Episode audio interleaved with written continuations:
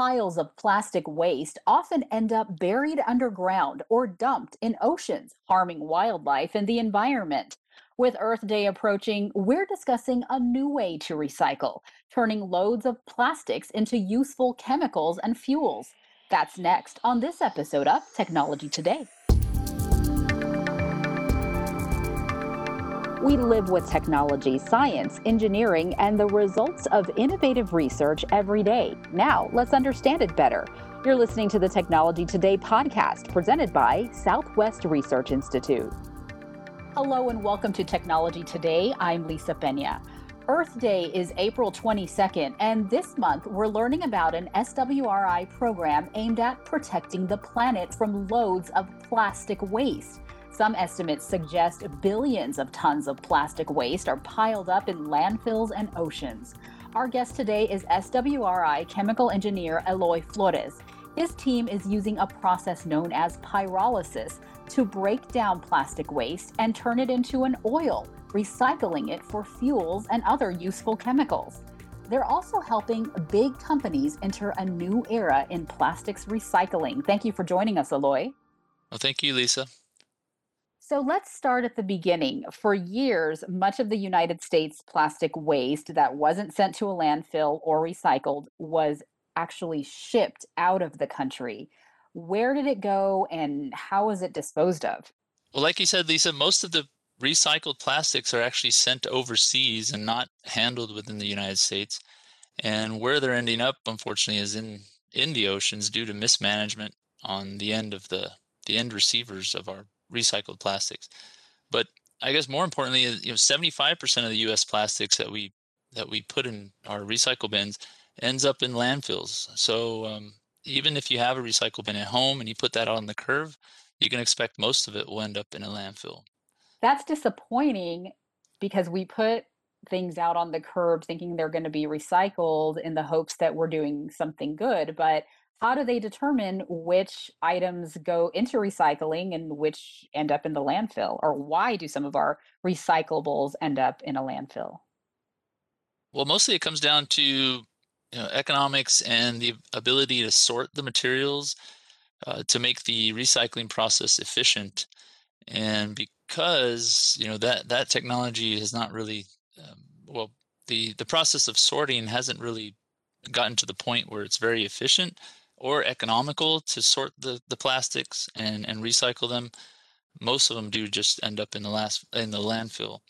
Um, so until there's more advances in that, or technologies that can take mixed plastics or mixed waste plastics so you avoid the sorting altogether you take those mixed mixed plastics and then recycle them uh, those type of technologies are what is needed to help us avoid either landfilling or shipping our recycled plastics um, overseas. What is a mixed plastic? So mixed plastic is just everything you throw into your uh, recycle bin. All of that material there's there's different types of plastics and each each type of plastic like a bottle or a, a, film that's maybe part of a package you use that you heat up in your microwave all of those things are different types of plastics and recycling is very difficult when you have these mixed plastics because they all have different types of properties and trying to take those different properties and combine them into something that can can be recycled is very difficult. So um, this is where again a technology that can take mixed plastics, you know, this this stuff almost straight out of your your uh, recycle bin, and converting that back into plastics or or chemicals or fuels is is what is needed. Okay, so I want to go back to talking about um, some of our plastics, some of the U.S.'s plastic being shipped out of the country. In 2018, that changed. So what happened? So in 2018, um, China passed a new policy known as National Sword. And this policy imported or banned the imports of most plastics and other recyclable materials. So now the US had you know, an abundance of waste plastics that they needed to get rid of, and China was no longer accepting them. So then they started sending them to other countries that could handle it. But then those countries quickly became saturated, and mismanagement of those plastic waste uh, make made the plastics end up in the oceans. And to just get an idea or to help you visualize you know, how much of these plastics are in the oceans, Um, the there's a there's a area of the ocean which is called the Great Pacific Garbage Patch. So this is off the coast of California, and this garbage patch is actually the size or twice the size of Texas. So if you can imagine two Texases floating out in the middle of the Pacific Ocean um, as waste plastics, that's a that's a pretty significant amount. That's a depressing image. How did the waste end up in the garbage patch?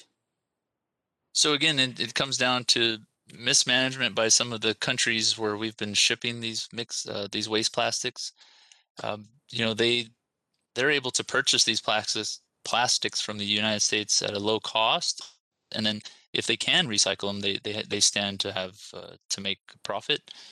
Uh, however, most of these places end up they're actually third world countries. They have a difficult time even receiving the material, uh, much less sorting it, and so as a result, they have piles and piles of waste plastics that ultimately just end up either being washed in the ocean or or sometimes even worse, they'll burn them as a heat source, which actually is a, it causes other environmental issues with air pollution. So they were buying our waste plastic in in bulk, hoping to make a profit, and that doesn't always work out. So then they have to they get rid of the plastic piles any way they can, and a lot of that ends up in our oceans. So this system obviously is broken. It's not working. In 2018, there was a, a big change. As you mentioned, um, these countries were no longer accepting our waste plastic. So at that time, your team had a great solution to handle the overflow of plastic waste. Tell us about what you guys did. Yeah, so I mean, we've had a long history of working with our clients, doing pilot plant and process development work in with technologies that are in different areas of pyrolysis. So we've we've done a lot of pyrolysis on things like heavy oil, uh, coal, uh, all type of biomass, and that ex- so it was a natural transition for for industry and for us to to look at uh, what opportunities this pyrolysis process had to convert waste plastics into you know pyrolysis oils, and these pyrolysis oils they can then be used as all, all, as a feedstock for all kinds of different things to produce chemicals or or make fuels directly. So let's talk about pyrolysis. What is it? How do you describe that process? So pyrolysis is uh, it's a very old technology. In fact, um, you know some of the ancient Egyptians used to use it to extract methanol from wood for uh, for embalming. So it's, it's been around for a very long time. And basically, it uses high temperature and inert atmospheres, so you don't have air or oxygen around. And the, uh, when you apply high heat in an inert environment, it allows you to break down the organic material into their more basic molecules.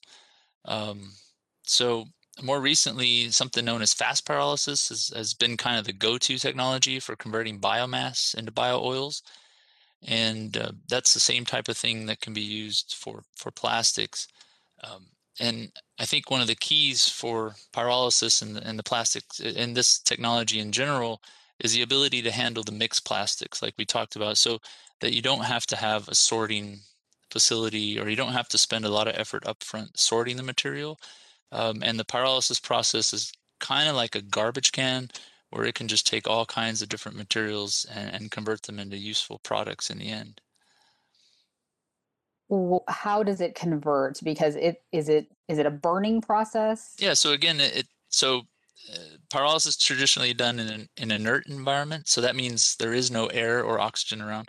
So we can't uh, so the air or oxygen is what would cause any type of burning. Um, so it's an oxygen free environment so there's no so you don't actually burn it. Um, it's just you literally are just heating it to such high temperatures that the molecules are forced to break down into smaller molecules um, that can be used for other applications. So, as you said, pyrolysis has been used. It's it's a very old technology, but is the practice of using it for plastics new? Um, so yes, that, I mean that's and that's the natural shift that we've seen. You know, is that many of our clients who had pyrolysis processes are now looking at how they can be adapted for plastics. Um, and it, it makes a lot of sense, I think. It, it's one of the probably the more robust technologies. There's not a, a whole lot of commercialized, you know, large scale, industrial scale pyrolysis processes out there, but that's something I think that we're going to see in the near future is uh, a lot more of these pyrolysis plants going online.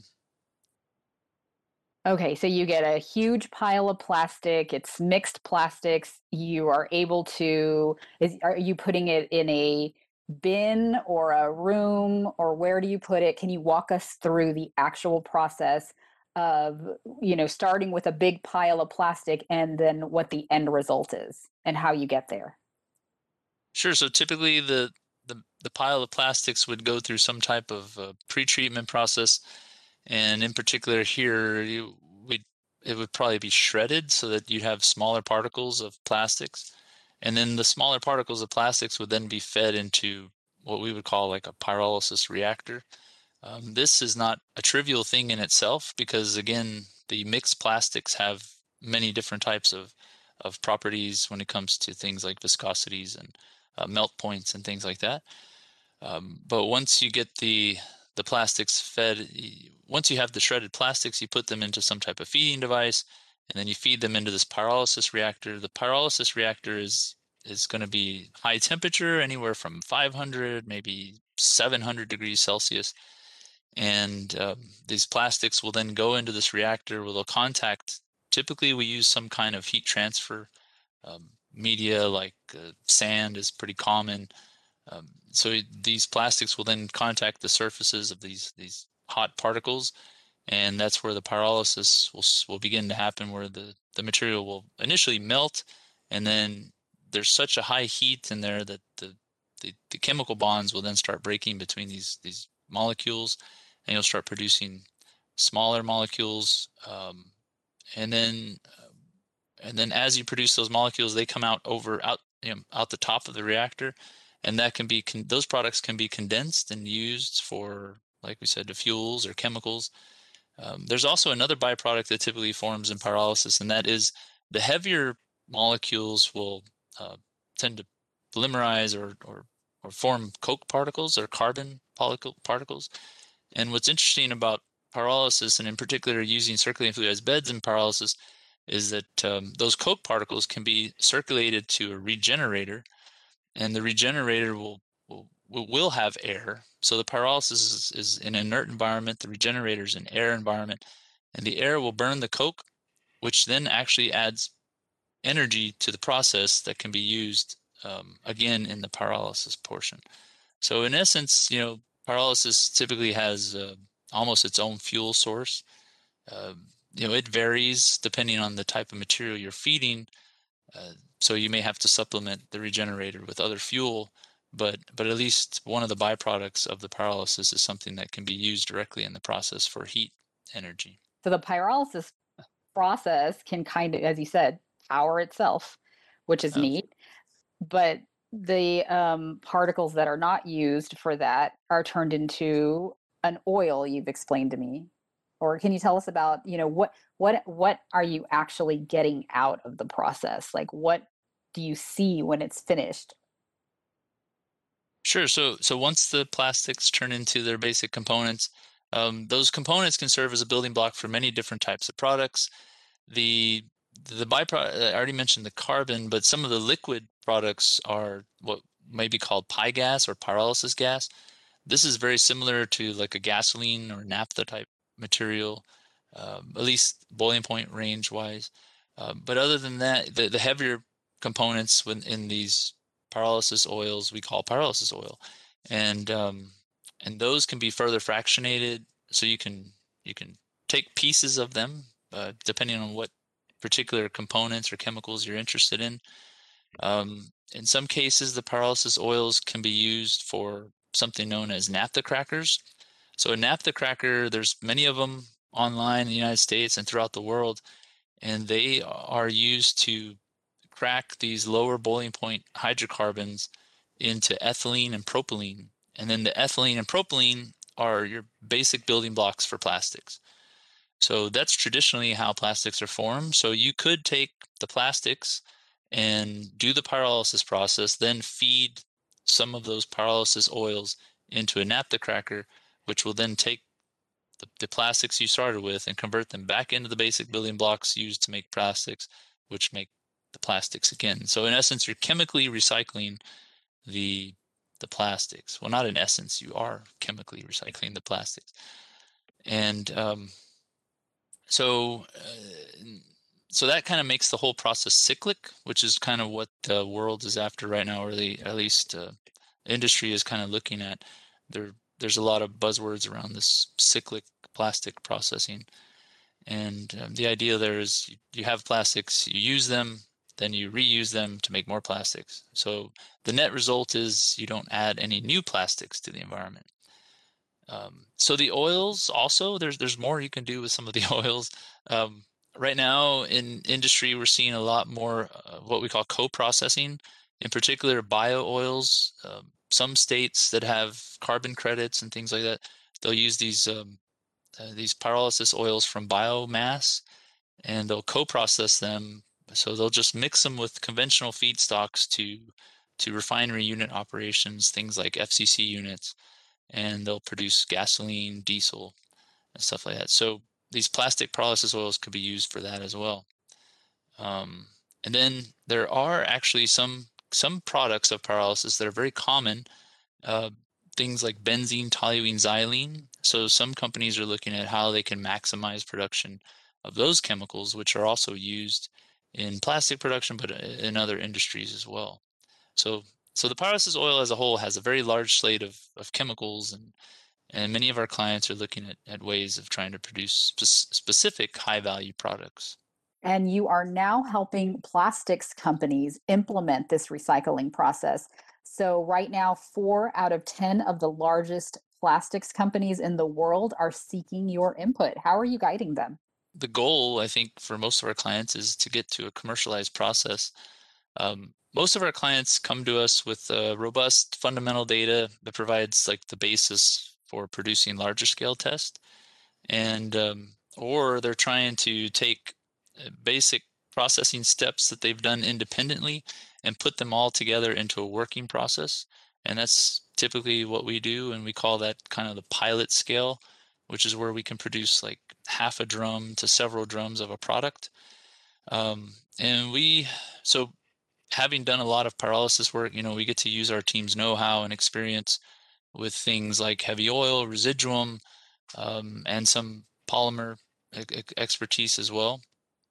And we combine all that to, to help our clients further advance their technology. But as a whole, you know, SWRI has several areas of expertise um, from AI and potential plastic sorting technologies uh, to, I mentioned our, our polymer chemists helping us find ways to evaluate the feedstock to a pyrolysis unit because, as we mentioned, you know, the, the key here is that we're using mixed plastics. So we're avoiding a lot of the upfront sorting steps. But what that means is that you also have a, a feedstock that is potentially changing you know, as the the different variety of plastics are, are added and taken away, and that that can affect your final product. So so trying to understand that is is another big area for for plastics recycling right now. Can you define feedstock for us? What does that mean? So I mean, feedstock for us it it, it means um, anything that you, well, it's just whatever we're putting into a reactor, I guess for uh, for us. Um, so feedstock could be liquid, could be solid, could be biomass, could be so. Um, so very simple terms, I guess it's just whatever you're feeding into your reactor. I get it. Okay. The goal of this process is obviously to help the environment to get rid of all this plastic waste being thrown in oceans, harming wildlife. So, how is this technique benefiting the environment as a whole? What do you see as the big impact here? So the biggest impact I think is to try and remove, you know, a lot of these waste plastics from from the the process of being either landfilled or shipped to other countries. So uh, so again, you know, with with pyrolysis being the most amenable to a varying feedstock uh, with, of mixed plastics, uh, it's probably the most um, uh, we could take most of the surplus, the current surplus of waste plastics, that have either nowhere to go or they're going to end up in landfill and actually turn those back into to more plastics or other useful uh, chemicals or fuels. Um, so in in the end, again, it's all about reducing the net outflow of waste plastics. so that uh, so we can reduce the environmental concerns that the plastics are causing. So instead of growing landfills long term, do you see more of these plastics recycling, these pyrolysis facilities popping up around the country? Definitely, I think that's uh, that we'll definitely see you know a, a, potentially a huge growth in these type of processes uh, throughout the United States, but also in other countries as well. Um, I know we haven't touched on it, but there's some regulatory things that in other countries that are really causing uh, people to or industry to make uh, make changes to, to how they process their plastics. So these pyrolysis facilities themselves do cause some emissions. Is that concerning or harmful? Right. So the the plastic pyrolysis process, you know, it, it does need to be industrial scale. So that means it's going to require a lot of energy um, to break down these plastics into their basic chemicals. And because of that, um, yeah, there's going to be some environmental concerns with emissions and things like that. But there is a, a recent report that came out uh, by Good Company uh, that did show that uh, pyrolysis technologies uh, for waste plastics would uh, would not produce any kind of em- environmental issues with regard to the current regulated emissions uh, for things that are known as CAP and HAP, which is criteria air pollutants or hazardous air pollutants. So that is very promising because essentially, if you build more of these pyrolysis plants for plastic recycling, uh, and you can put you put conventional environmental controls on these things, there's really no um, no concerns about uh, regulated emissions. So the benefits to the environment far outweigh any harm that potential emissions could cause. At this point, the emissions are not a concern. Well, that's right. I mean, at least based on this first report we've seen from from Good Company, but yes. Okay, so um, I want to go to a question now. We did talk about a little bit at the beginning, um, and it is it as I said, it is disappointing. But many of us already recycle plastics, and we collect them and put them out on the curb. Um, how is your process different, and is it better? So yeah, so I guess like we mentioned, you know, a lot of the the stuff that goes out in your recycle bin is mechanically recycled. That means that you know it's gone to some type of sorting facility. They've put all the same types of plastics together, and then they they clean them, and then they send those plastics somewhere where they just get melted and kind of put back into the, the plastic products. Um, so this process is is um, is better in the sense that it can it can eliminate the the sorting step um, there is concern about PVC or polyvinyl chloride, but that's uh, that's kind of already sorted out in, mo- in, most cases. But so this process can take the mixed plastics, avoid the sorting part, um, and then not only that, it could be used to make more plastics. As was one option, but then it could also be used to supplement other markets depending on on the need. So you know, if fuel fuel prices somehow became you know higher, then it could be more economical to to produce fuels from from waste plastics. Um, or certain chemical markets sometimes become in high demand. You know, certain chemicals become in high demand due to production of something. Um, like you know, for example, during COVID, we had all these you know new PPE materials that needed to be made. So there was a, a high demand for certain types of plastics and, and, plastic components or chemicals that are used in plastic components. So um, so that that I guess that's um, like we mentioned the huge product slate that's produced from this pyrolysis oils. It gives you the opportunity to apply it to to all types of different markets and industries. So in whole, it, it it's a I think it's a it's a better solution to the conventional mechanical uh, recycling because it offers so many opportunities in different areas. Do you eventually see us putting our plastics out on the curbside in our bins on the curb and them going and those bins going to a pyrolysis facility at some point? For sure. I think there's already companies working on that type of thing. And um, I think we'll, definitely see more and more growth of that, uh, especially with the current administration and the way they're funding things for environmental issues. Um, I think as more and more funding becomes available, then you'll see more uh, municipalities and states and, and places uh, using pyrolysis as a a way of recycling the plastics. So you mentioned the garbage patch in the Pacific, which sounds just sad and just awful. Um, so when you see pictures or you hear about these oceans being overrun with plastic waste and knowing you are helping to solve this problem now, how does that feel? That's got to be a good feeling. Um, well, I mean, I would say that you know we tend to focus on the science and the engineering part of it all. So uh, actually, when I see the oceans with tons of trash and plastic, I, I it kind of makes me feel like we're doing too little, too late. But uh, so, but that's sometimes how we learn and and evolve.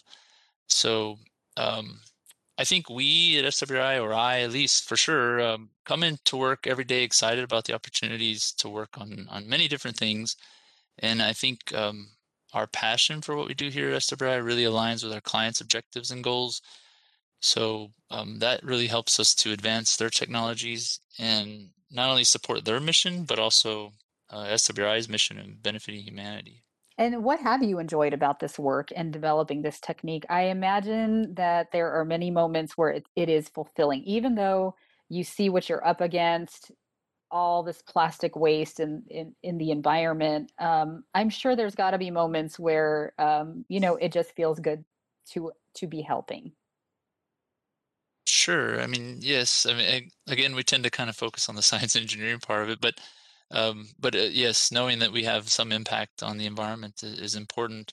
Um, having done pyrolysis type work for about 15 years now, it's uh, the really the enjoyment I think for us comes for, or at least for me, comes from doing the work where we're always pushing the envelope on what's already being done. So even though pyrolysis technology has been around for a long time, you know the work we're doing is not just your conventional pyrolysis. You know we're looking at uh, better ways and better operating conditions or or better techniques to um, to improve the overall process so we can make it more efficient or make it able to handle the varying feedstocks or produce specific chemicals.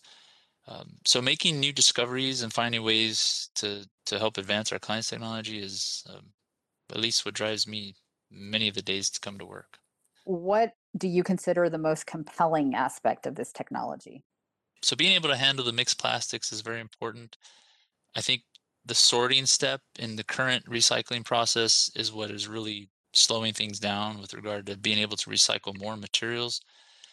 Um, but also, and all that ties into the economics of the whole thing. But um, so being able to process these mixed plastics, I think, is is what will be most compelling. And we're we've seen examples, you know, in, in biomass is another good example because if you have all this biomass material and you have it coming from different parts of the country, and it, it may be different materials, you may have corn stover, you may have uh, something, uh, you know, switchgrass, and if you combine all these biomasses, or even um, municipal solid waste type materials, uh, the the feedstock is so varying that it's really hard to to put it into a process and expect to get the same thing out. And I think that's kind of the challenge right now in pyrolysis is how how do you tune these pyrolysis systems so you can get exactly what you want out and that's kind of the holy grail of all this and uh, and that's that's what we're helping our clients and and working on every day so. So what do you envision for the future of this practice? We've talked about some of the things that could be um, but do you see it having a major positive impact on the environment once all, all the processes are in place and and you know there are several facilities that are going and, and, and accomplishing this yeah i think for sure i think overall the mm, you know pyrolysis like i said will kind of be the go-to process for chemical recycling of plastics and i think you'll see more and more commercial facilities going online in the future um, and uh, i also mentioned you know how biomass and coal uh, you know there was a coal to liquids boom for a little while and uh, these these things kind of laid the foundation for the for what we're doing now with with plastics and pyrolysis. So there's uh, there's many different um, so there's lots of opportunity there. So as Earth Day approaches, you know, many of us are thinking about ways that we can help protect the planet. Um, you know, you don't have to be a scientist or engineer to make a difference. So what is your advice for those of us who just want to make a difference in our day-to-day lives? Yes, I think whether it's unlikely that your recycle bin that you set out every week will actually be recycled or not, um, I don't think that matters. I think we should just continue to keep practicing, you know, recycling, positive recycling habits, because the future will likely hold um, solutions to, to, to take advantage of those materials. I think we're seeing it also even with um, uh, with the the organic waste that we're using. I mean, there's a lot of companies and, and processes now looking at how to to capitalize on those materials. So so don't take for granted. Also, I think sometimes people take for granted all the plastics that are around them. Um, I think you know majority of the items you come in contact with every day have plastics in them. So we're talking about something that's that's it's a huge part of our everyday life. Um, and once you understand how much plastics that we use in our everyday life, then I think you can better understand uh, how important it is that we find a way to to to recycle it or, or better use it. And you know, I think it's just it's like most things. You know, this is such a huge problem, but every little bit will help. So as a consumer, you know, besides the recycling of you know making sure you you do the recycling, uh, if you can afford it, you know, support products that are also made from recycled plastics. I think that'll help drive drive everything uh, to eliminate this excess and surplus of waste plastics.